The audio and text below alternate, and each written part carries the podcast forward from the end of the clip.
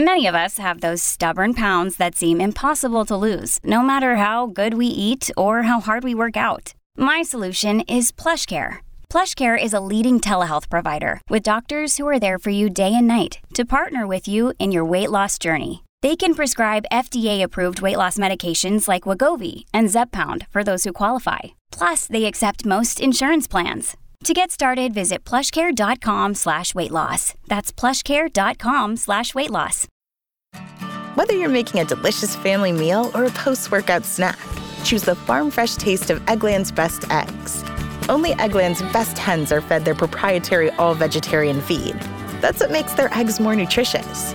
With 10 times more vitamin E, 25% less saturated fat, and 6 times more vitamin D compared to ordinary eggs. Eggland's best. Better taste, better nutrition, better eggs. Visit egglandsbest.com to learn more. You know, it can be hard to see the challenges that people we work with every day are going through. Invisible struggles like stress and burnout, caregiving for a loved one, or being misunderstood. But insight, awareness, and empathy will help us better see the issues they're dealing with. And that can make us and our companies healthier too. I'm Holly Robinson Peete. Join us on The Visibility Gap, a new podcast presented by Cigna Healthcare. Download it wherever you get your podcasts.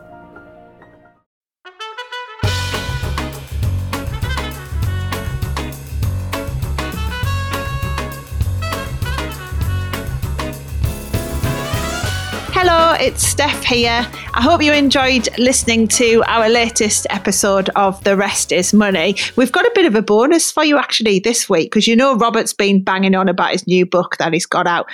Well, he's going to read you an extract from it. So, this is his book, Bust Saving the Economy, Our Democracy, and Our Sanity, which is uh, co written with Kishan Koria. And in it, they explore whether the West has gone bust economically, politically, and socially. And if you've been enjoying all of our deep dives into the state of the economy, then this is definitely one for you. So, in it, Robert and Kishan ask about whether the chaos of the last few years marks the end of the old order as we know it. And then they're looking at what will and should follow if we want to save our prosperity, democracy, and our sanity, which I think we all need right now, don't we? They really get into lots of questions that we need answers to. And you can, of course, buy it in any good bookshop. Uh, so there you go, Robert. You got the recommendation you wanted from me. So buy the book. But first, have a listen to this. Enjoy this extract of Bust, read by Robert himself. Take it away, love. Chapter 2 Bust in a Nutshell. We've known since at least the banking crisis of 2008 that the system isn't working as it should for the West, for the United Kingdom, for you. The political explosions since have seemed important as they happened, but have done nothing to reverse decline. In 2010, voters kicked out a Labour government that had been in office since 1997. In 2016, they voted to take the UK out of the European Union. In the 2017 general election, substantial numbers, 40% of those voting, backed the most left wing Labour Party of modern times, whose leader, Jeremy Corbyn, was promising to nationalise on a scale not seen since the late 1940s. In the 2019 general election, a whopping 43.6% voted for a Tory party whose leader, Boris Johnson, promised to get Brexit done and to level up the country. All of these votes were a different version of the same song, one that demanded a new direction for the country. Voting for Corbyn and voting for Johnson were different choices, usually by different people, but they were both rejections of a status quo that was failing. According to analysis by the Financial Times, in 2007, the average UK household was 8% worse off than its peers in northwestern Europe, but the deficit has since ballooned to a record 20% deficit. On present trends, the average Slovenian household will be better off than its British counterpart by 2024, and the average Polish family will move ahead before the end of the decade. The lack of earnings growth is acutest in the public sector. Only those in the private sector are now earning a little more in real terms than they were before the 2008 crash. One way of seeing the squeeze on the pay of doctors, nurses, teachers, police officers, and the rest is to look at their position relative to private sector pay. According to analysis by the Institute of Fiscal Studies, public sector employees earned on average 19% more than private sector employees in 2011 at the onset of George Osborne's public sector squeeze, austerity. This is not altogether surprising. Public sector workers are typically educated to a higher level and have more advanced skills than those in the private sector, on average. Even so, last year the gap between public sector pay and private sector pay had fallen to just 7%, the lowest margin between the two categories since 1993. And if adjustment is made for the differential skills of public and private sector workers, there is now zero difference between between the sectors, which is unique in modern times. It's not just that the UK is falling fast down the International League table of living standards. Much of the fabric of the state is fraying. Statistics on how little crime is being solved by the police are, well, criminal. According to the Casey Review, the most important police force in the country, the Metropolitan Police, is institutionally sexist, racist, and homophobic. There are 7.47 million people waiting for elective care from the NHS, up from 4.39 million people just before the pandemic. Some 22% of school students are persistently absent from school, which means they're missing more than 10% of lessons. And since COVID, almost half a million have disappeared from the workforce, many of them suffering from mental and physical ill health. Our way of life is worse than it was 15 years ago, perhaps because there have been so many enormous shocks banks collapsing, an illness that imprisoned us in our homes, the invasion of Ukraine. We are less angry with the government than perhaps we should be. In the case of COVID 19 and Putin, we see the disasters as exogenous, not the government's fault. However, we may assess the subsequent management of these crises. We cut our leaders slack, knowing it's been harder than normal to fix the roof with floodwater pouring through the front door. But among the many crises, Brexit was an active choice of so many leading politicians, not an accident that happened to them. And Brexit was always going to make us poorer. That was the basic economics of increasing the costs of trading with our most important market, the European single market. It's what I pointed out night after night on ITV as its political editor during the referendum campaign. Sunak, of course, knew this, even though he argued at the time that leaving the EU would unleash the dynamism of the UK. Johnson should have known this. So, what has been surprising has been the slowness of successive governments to develop a comprehensive industrial strategy to counterbalance the immediate downward pressure on prosperity. Voters' intolerance of substandard stewardship won't be inexhaustible. Neither my co author Kish nor I are fatalists. We don't believe decline is inevitable and irreversible. We're realists who believe progress is possible when illusions are abandoned. In this wealthy country bursting with talent, despair is absurd and self indulgent. Let's see Britain and the world as it is and build from there. One of the reasons we wanted to collaborate is because we have different experiences on which to draw. We are separated generationally and ethnically. I'm a tail end baby boomer and Kish is a millennial. I'm a secular Jew. Kish's family are Hindu. We're united by a love of a country that has provided us with so many opportunities to be the people we want to be. And we're also united by a perception that it's wrong, immoral even, to ignore or minimize the trouble faced by the UK and by much of the West.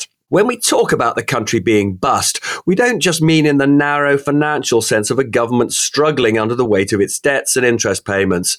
The bust is a more generalized breakdown. One manifestation is a kind of borderline personality disorder that touches millions of us and our governing class. On social media and in the mainstream press, we pick needless fights with each other over gender, race, sexuality, faith, and successive governments have engaged in cheap squabbles with our closest allies in the European Union, except when faced with the kind of unifying threat that is Vladimir Putin's Russia. We have a mutually destructive tendency to focus on our otherness, to push people away rather than embrace and celebrate difference.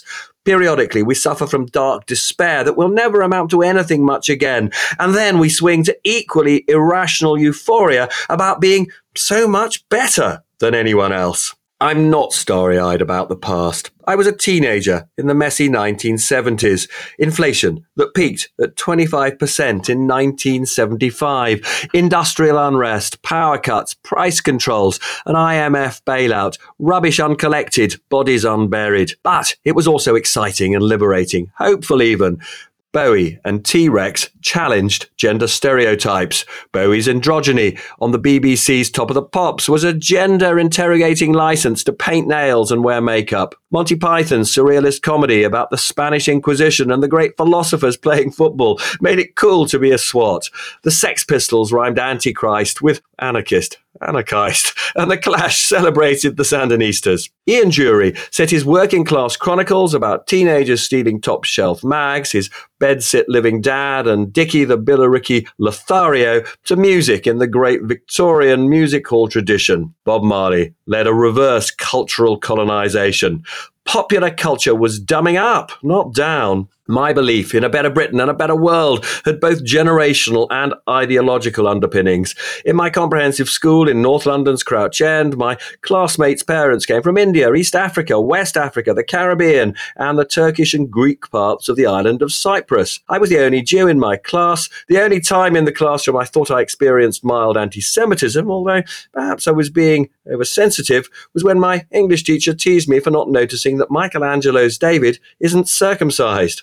I loved that teacher who was gay and out at a time when that took courage. There were only a tiny number of indigenous whites, and racism felt absurd as a belief system, impossible in our community. I saw and experienced racism outside of school, but I was confident it would be consigned to the dustbin of history. This turned out to be naive. I had a similar confidence in progress with respect to sexual preference and identity. Homosexuality between consenting adults over the age of 21 was legalized in 1967. The toxic stigma attached to coming out hadn't been eliminated, and I felt pride that my sister and a small number of her friends defied conventions to reveal they were lesbian. It was harder for boys to express a preference for other boys, or so it seemed. No boy thought it was anything other than funny to call someone else a perf. That's terrible looking back on it. But despite the daily reminders of residual prejudice, I was confident the barriers to sexual self determination were on their way out. History was on the side of progress. The evidence was in front of our eyes that pretty much everything that mattered was getting better. When my mum and dad hired their first colour television, it was one of the most exciting days of my childhood. On that curved, bared screen, I thought I was seeing the whole world properly for the very first time. Every year, there was a new and life changing technological leap video recorders, an electronic ping pong game. Think of that. Pong that plugged into the television, the Sony Walkman. Every new food was a door to greater cultural understanding. Chinese and Indian, hummus, a doner, melon, and Parma ham. I was living proof of upward social and economic mobility. My parents were second generation immigrants, stock the children of tailors and pleaters, who didn't just become middle class, but they were insistent they'd risen to the upper middle. I had no doubt that my own life chances would be even better than those of mum and dad, even though there was mass unemployment when I left university in the early 1980s. It was also obvious that my school friends, pretty much whatever their backgrounds, were likely to lead more successful and longer lives than the previous generation. This isn't rose tinted projection from 45 years on. These were the conversations I had as an 18 year old, and they turned out to be prophetic. All the economic, political, and cultural volatility ushered in huge change. 1979 was a fulcrum, a pivot point. To be clear, it didn't seem inevitable there'd be an overhaul of the state by the most ideologically right wing government in British history, that of Margaret Thatcher. As a cocksure teenager, I knew another less brutal path was available for the UK. Today, I can see the point of Thatcher and of Thatcherism, something almost like historical necessity. Unlike the post Brexit paralysis, she fomented an economic revolution through privatisation, liberalisation of the city, tax simplification, and tax reductions that ultimately delivered rewards to many millions of people, although swathes of the country, and especially Scotland, will never forgive the way she wrecked their industries and livelihoods. Even though she was a more divisive prime minister than pretty much any before or since, and even though there was no shortage of conflict on the streets over the closure of coal mines, the smashing of print unions by Rupert Murdoch, her reform of local government taxation, there was no serious challenge to democracy, no sense that losers in elections wouldn't take the rough with the smooth. We were, oddly, a more united nation, even in the very angry divisions over her and her policies. Kish's formative years were later and calmer in the 90s and noughties and in Kent rather than London. This was the Blair Brown era, which felt stable for him personally and politically. His grandparents had endured the stress of settling here as East African Indian migrants, and his parents applied themselves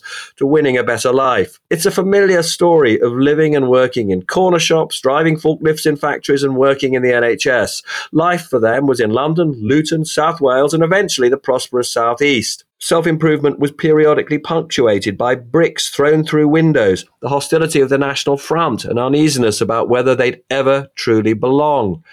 Kish's life was much easier. Although he was the token member of an ethnic minority in the communities he inhabited when growing up, he wasn't ever uneasy about fitting in.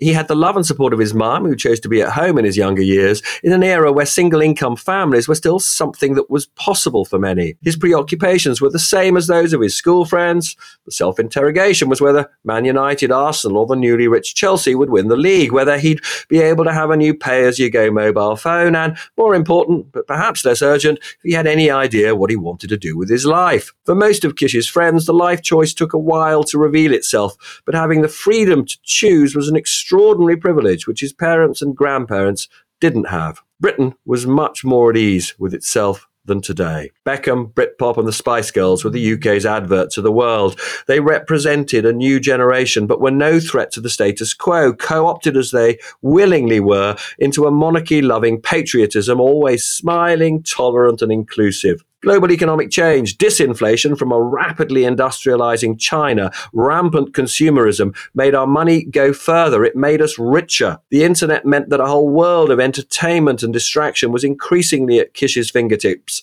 and was generally considered more interesting than the steady, dull progress of a three term Labour government. Political and social revolution didn't feel a sensible option for him. The big stuff was under control. Kish was interested in politics, though, because, unlike many of his peers, he was a nerd and proud. After the initial excitement about the election of Tony Blair in the 1997 landslide, this is Kish's earliest political memory, only the war in Iraq really stood out as a moment of political significance that truly punctuated the consciousness of Kish's circle of comfortably off young people. I, my late wife Sian Busby, and my then five year old son Max were among 1.5 million people on the streets of London protesting against a looming invasion that would be ordered by Bush and Blair. Our shouted voices were unheard by Tony Blair, or indeed by the majority of ministers and MPs. At the time, a majority of British people were opposed to the invasion, unless and until there was a so called second resolution at the United Nations that legitimised the military action, a resolution that never materialised. This was an occasion when our representative democracy failed, but, like the 1980s, there was still a clear national consensus that our flawed system was superior to the alternatives. It was the banking crisis crisis that shook Kish's unspoken assumption that economic progress would be seamless. Until then, he and the majority of his friends took for granted that Britain was on the up, although in his rural and affluent southeast neighbourhood, Labour was never flavour of the month, and rising anxiety about immigration saw a younger Nigel Farage come to prominence. Britain's constitution, uncodified though not unwritten, as the common view would insist, was remarkably robust throughout. Our patch and mend liberal democracy remained relatively free from challenge, even though millions of British people didn't, for almost a generation in the 80s and 90s, secure their preferred government. Participation in elections fell, however, from 76% in 1979 to a still legitimizing 71% in 1997. There were small numbers who supported extreme groups of the left and right, but debate was largely about how to strengthen rather than dismantle the foundations of the UK's democracy democracy. In fact, the one earthquake of the 1980s, the split in the Labour Party to yield the Social Democratic Party, was explicitly manufactured to give a new home to political moderates, those for whom revolutionary change was totally anathema. The greatest achievement of the SDP was arguably to force the Labour Party subsequently to remake itself in the SDP's image. There might not have been Blair without it. The British way was to complain, often very rudely, about the government and its ministers, but not to shake the political infrastructure that they rested on. There was a lot to complain about. After Margaret Thatcher's administration was elected in 1979, unemployment rose to a peak of almost 12 percent in 1984. That's three times where it is today. And the numbers of children living in poverty increased from around 15% to 28% by 1990. It's an extraordinary number of children living in poverty. The whole community is wrecked by the closure of mines and steel plants. These were wretched times. But across the world, democracy was on the march because if anyone examined life in the big autocracies, they saw grinding poverty in much of China and bleak corruption in the Soviet Union democracy was conspicuously better than the alternatives. And somehow the Victorian male and public school dominated British system spawned a state school educated woman who trained to be a chemist as the most influential prime minister of the second half of the 20th century. Change was possible. Thatcher was brutal in consigning heavy industries to the dustbin of history. She was simplistic in her conviction that the private sector always manages better than the public sector. She castrated trade unions and empowered corporate leaders to pay themselves however much they liked. But she engineered economic rehabilitation. I refused to see it at the time, but I am persuaded that her privatisations, her tax cuts, and her labour market reforms helped to stem the UK's economic decline. Though, and this is important, that was only because the country was part of Europe's common market and then helped to turn the common market into the European Union. It was precisely because a more competitive United Kingdom had access to the European single market, a huge, seamless market that Thatcher and her officials played a leading role in designing that the country enjoyed all those years of growing prosperity from 1992 to 2007. It's part of the current British tragedy, or perhaps comedy, that the influential politicians on the right wing of the Tory party who seek a return to the true Thatcherism willfully misunderstand that her policies were only as successful as they were because British exporters had cost free access to the largest market on the planet, that of the EU everything changed, and for the worse, after the 2007 to 8 banking crisis. To be clear, it wasn't the financial crisis alone that ended economic progress, but there were other factors lurking beneath the surface. But this was the turning point. It is why Kish's generation of millennials are often considered the last to have still had belief in the system as they rose to working age. It had worked for Kish's father, a first generation migrant who came to the country aged 16. He spent his weekends in his father's corner shop in South Wales, reading the newspapers they sold to learn English. That paid off. Three years at a local comprehensive saw him win a grant to study medicine, setting him on the path to a secure and fulfilling career as a doctor. It's an analogous story of social mobility through state education to that of my parents. Growing up as he did along way from the devastated communities of the Midlands and North, Kish's path as well felt unobstructed, though perhaps presumptuous. He would make his parents proud by working hard at school, going to university, and getting a decently paid and secure job. He always had the expectation of buying his own home one day. He, he was simply reflecting, however, the consensus of his peer group. Blair, and especially as Chancellor Gordon Brown, were ending boom and bust they insisted. They didn't see how reckless lending and investing by the banks would lead to the mother of all busts till it was far too late. It's always the clash between hope and reality that brings important change. As the loyal son of an economist, I've always seen the biggest drivers of change as dashed or disappointed expectations, typically when we don't become as rich as we'd expected or we become poorer than we feared. So much of what sets us against each other is explicable in that way, from Brexit to the current obsession with culture wars. And the longer the malaise endures, the less we can be confident that the extremists won't win. One important way of seeing that vote to leave the EU is not as reinforcing British liberal democracy, but as just one step away from challenging that liberal democracy. Millions of those who wanted Brexit, as my book WTF explained, were rejecting a political and economic system that wasn't working for them. They could have blamed Westminster. In many ways, it would have been more rational to blame Westminster, but that was a step too far. Instead, they blamed Brussels. If, however, successive Brexit supporting prime ministers don't deliver on their promises of what leaving the EU would deliver in terms of higher living standards, who will voters blame next? For Kish and his generation, the post crash world hasn't rewarded them for their study and graft quite as they'd been led to expect. Owning a home is out of reach for many, jobs are insecure and often badly paid. Starting a family feels like an expensive risk rather than an assumed rite of passage. Their trust in the system is shaken, just as inflation is back with a vengeance and living standards are falling more than at any time in modern recorded memory. Absolute poverty, the impossibility of heating a home or eating properly, is a reality for 11 million people. All this when government too has been inadequate, perceived as morally absent under Boris Johnson and incompetent under Truss. So what on earth do we do next? The most important trend of the last 20 years has been a collapse in the growth rate and growth potential, the underlying growth rate, from nearly 3% a year from 1992 to 2008 to not far off 1% a year today. There's been an associated collapse in the growth of productivity, of output per hour worked. That's a reduction in our capacity to get richer year by year. We are, in the branding of the Resolution Foundation, a stagnation nation. To return to Brexit, the communities in the Midlands and North that backed it and swung the vote felt both abandoned by the establishment of London and resentful of the relative success of the South.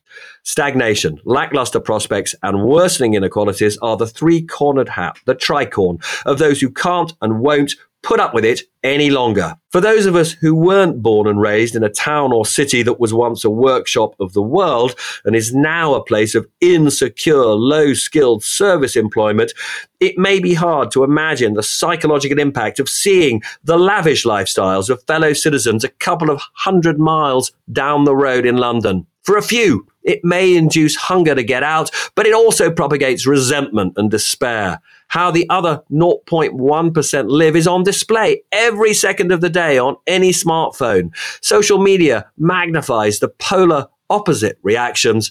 I can do better and I give up. Boris Johnson was onto something when he fought the 2019 general election on the promise of levelling up the left behind regions. But that too has been an exercise in disappointing hopes because levelling up has barely yet had any kind of meaningful impact. In other words, the power of dashed expectations is yet to fully play out. What will happen, for example, when those who blame the EU for the poverty of their prospects the dispossessed of the Midlands and the North, the frequently white, older, male, former members of the working class see that Brexit hasn't rescued them. Will they accept that Brussels wasn't their enemy? Or will they join with the many Brexit Tory MPs who are engaged in a campaign of abuse against an imaginary pro EU ruling class, the so called blob, accused of sabotaging an independent Britain's magnificent future? The stakes are high unless there is a widespread acceptance that Brexit was always going to make us poorer for years, if not necessarily forever, and that's a price worth paying, then there is a danger that significant numbers of people will turn against our way of governing. The longer that elected governments are perceived by the dispossessed to be failing them, and the longer the hope gap between North and South persists, the greater the danger that we'll see more extremism and even rejection of liberal democracy in what many would regard as the home of liberal democracy. If you think British people can never upset the apple cart, just observe that almost half the people of Scotland still want their nation to separate politically and constitutionally from the United Kingdom, even as the party that supposedly represents their views, the Scottish National Party, has been enduring its worst ever internal crisis. The separatist movement derives its momentum not just from Scotland's history as an independent nation, but also from that tricorn I've mentioned of inequality, stagnation, and dashed hopes of improvement from a status quo. So, if economics underlies the threats to how we live, only economics can save us. This requires us first to evaluate whether the traditional economic model involving the distribution of the fruits of growth to improve living standards of the poorest by money transfers as well as investments in schools and hospitals is still available to us. It means assessing whether, as a mature economic nation, it's plausible that we can return to the growth rates of the 1990s and early years of the millennium. I pointed out in two previous books, How Do We Fix This Mess and WTF, that a significant proportion of historic GDP growth and the UK's productivity recovery was an illusion. It was a mirage generated by the financial innovation of banks and hedge funds, which they claimed was productivity enhancing, but was in fact an exercise in covering up risk and therefore in extracting rent or profit in an unsustainable way. A significant increment of growth in national income and associated tax revenues was therefore unsustainable. In practice, what the bankers were doing was hiding poison, not detoxifying it. Murder always comes out. The UK does have a world class banking, insurance, and financial services industry. It would be perilous to denigrate it because we have too few global leading industries. But the best we can hope for now is that it retains its competitive position. It can't and won't revert to the role it served from Thatcher to Brown as being the dynamo of British productivity and prosperity. By contrast, another damaged contributor to the fall in productivity growth is more fixable and is in the process of being partly fixed. That's the impact of George Osborne's austerity imposed when he became Chancellor after 2010. The most serious damage that he wreaked in respect of growth potential was to cut investment spending by government from 3.2% of GDP in 2010 to 1.3% of GDP in 2013. A really dramatic cut. In the words of one senior member of the current government, these cuts, when combined with how businesses reduced investment in response to Brexit, have done severe and lasting harm to the country's prospects. The example of France shows how increased investment in infrastructure translates into higher productivity and prosperity, and that the reverse holds too. Public transport in too many British towns and cities is antiquated. British roads are among the most congested in Europe Europe. Also, the rupture to vital public services being caused by our crumbling schools and hospitals. The result of capital budgets that were slashed by Osborne is causing both economic and social harm. Since the vote to leave the EU in 2016, investment has fallen by £340 billion in total, compared to what it would otherwise have reached if previous trends had persisted. This is the estimate of the Office for Budget Responsibility, the government's own forecaster. The fall in investment is one reason why the OBR calculates Brexit will leave the UK economy 4% smaller than it would otherwise have been. The linked contributor to the Brexit induced shrinkage is the increase in costs for businesses trading with the European Union's single market, which reduces the volume of trade. By the way, none of this is cause for defeatism, whatever you may think we're saying. We are a rich, resourceful country. We may be a small boat on a huge economic ocean, but we have a rudder and a sail. The questions we'll look at later in this book are how do we improve productivity and growth? What's the best outcome for which we can hope? And if growth can't be returned to precisely what it was, how do we share the proceeds more fairly? The corollaries are about the optimal structure of public services and how we make sure that those with least have at least enough for a dignified life. There's another question no politician of the mainstream, left or right, wants to touch with a barge pole, even though it is central to everything. That's how much more those who are wealthiest and on highest incomes, and even those on middling incomes, should contribute to those at the bottom. The point is that even with the tax burden at its highest level since the 1940s and on course to reach 38% of national income by 2027, our public services are in deep trouble and the poorest can't feed themselves. Much can be done to improve the equity and economic efficiency of taxation. The structure of tax in the UK is Byzantine and suboptimal. At different rate thresholds, it actually leaves people worse off when they earn more by withdrawing various credits and benefits. The fiscal climate for productivity enhancing research and investment leaves so much to be desired. It's naive to assume that those with most income and wealth and those with enough can't contribute more, though not even Keir Starmer and the Labour Party Party is prepared right now to moot a further rise in the tax burden. It's not the British way to talk about tax rises. As a distinguished former editor of the FT put it to me many years ago when I was the political editor there. This is a curiosity because even at its historically elevated level, the UK tax take as a share of GDP is five percentage points lower than the average for the EU's 14 core older and richer members, and a couple of percentage points less than the average for the other six big, rich country members of the G7 group of big economies. Don't take my word, this is the OBR's analysis. In the context of the rich West as a whole, the UK's tax burden is not perilously high or perilously uncompetitive. But any government has to be wary when setting taxes that they don't act as a further drag on economic growth at a time when growth is so low. Because unless there's a resumption in the growth rate or something else were to give, the UK would be in dire straits. Here is the nutshell of why, as a sovereign nation, our economy is in such a perilous state, why we could go bust, even if Britain is not there yet. As I've said, after all the economic shocks of recent years, the underlying growth rate of national income, the growth in the economy consistent with its productive capacity, the growth that doesn't fuel inflation, is probably around 1% a year, down from that 3% before the 2008 crash. Productivity growth, the increase in output generated for each hour worked or by each person has fallen even more and is currently flatter than a pancake. Per contra, government debt has trebled as a share of national income over the past 15 years. It's almost 100% of GDP and rising. Later in the book, I'll look at the government's finances in detail and explain why they are more fragile than other comparable nations.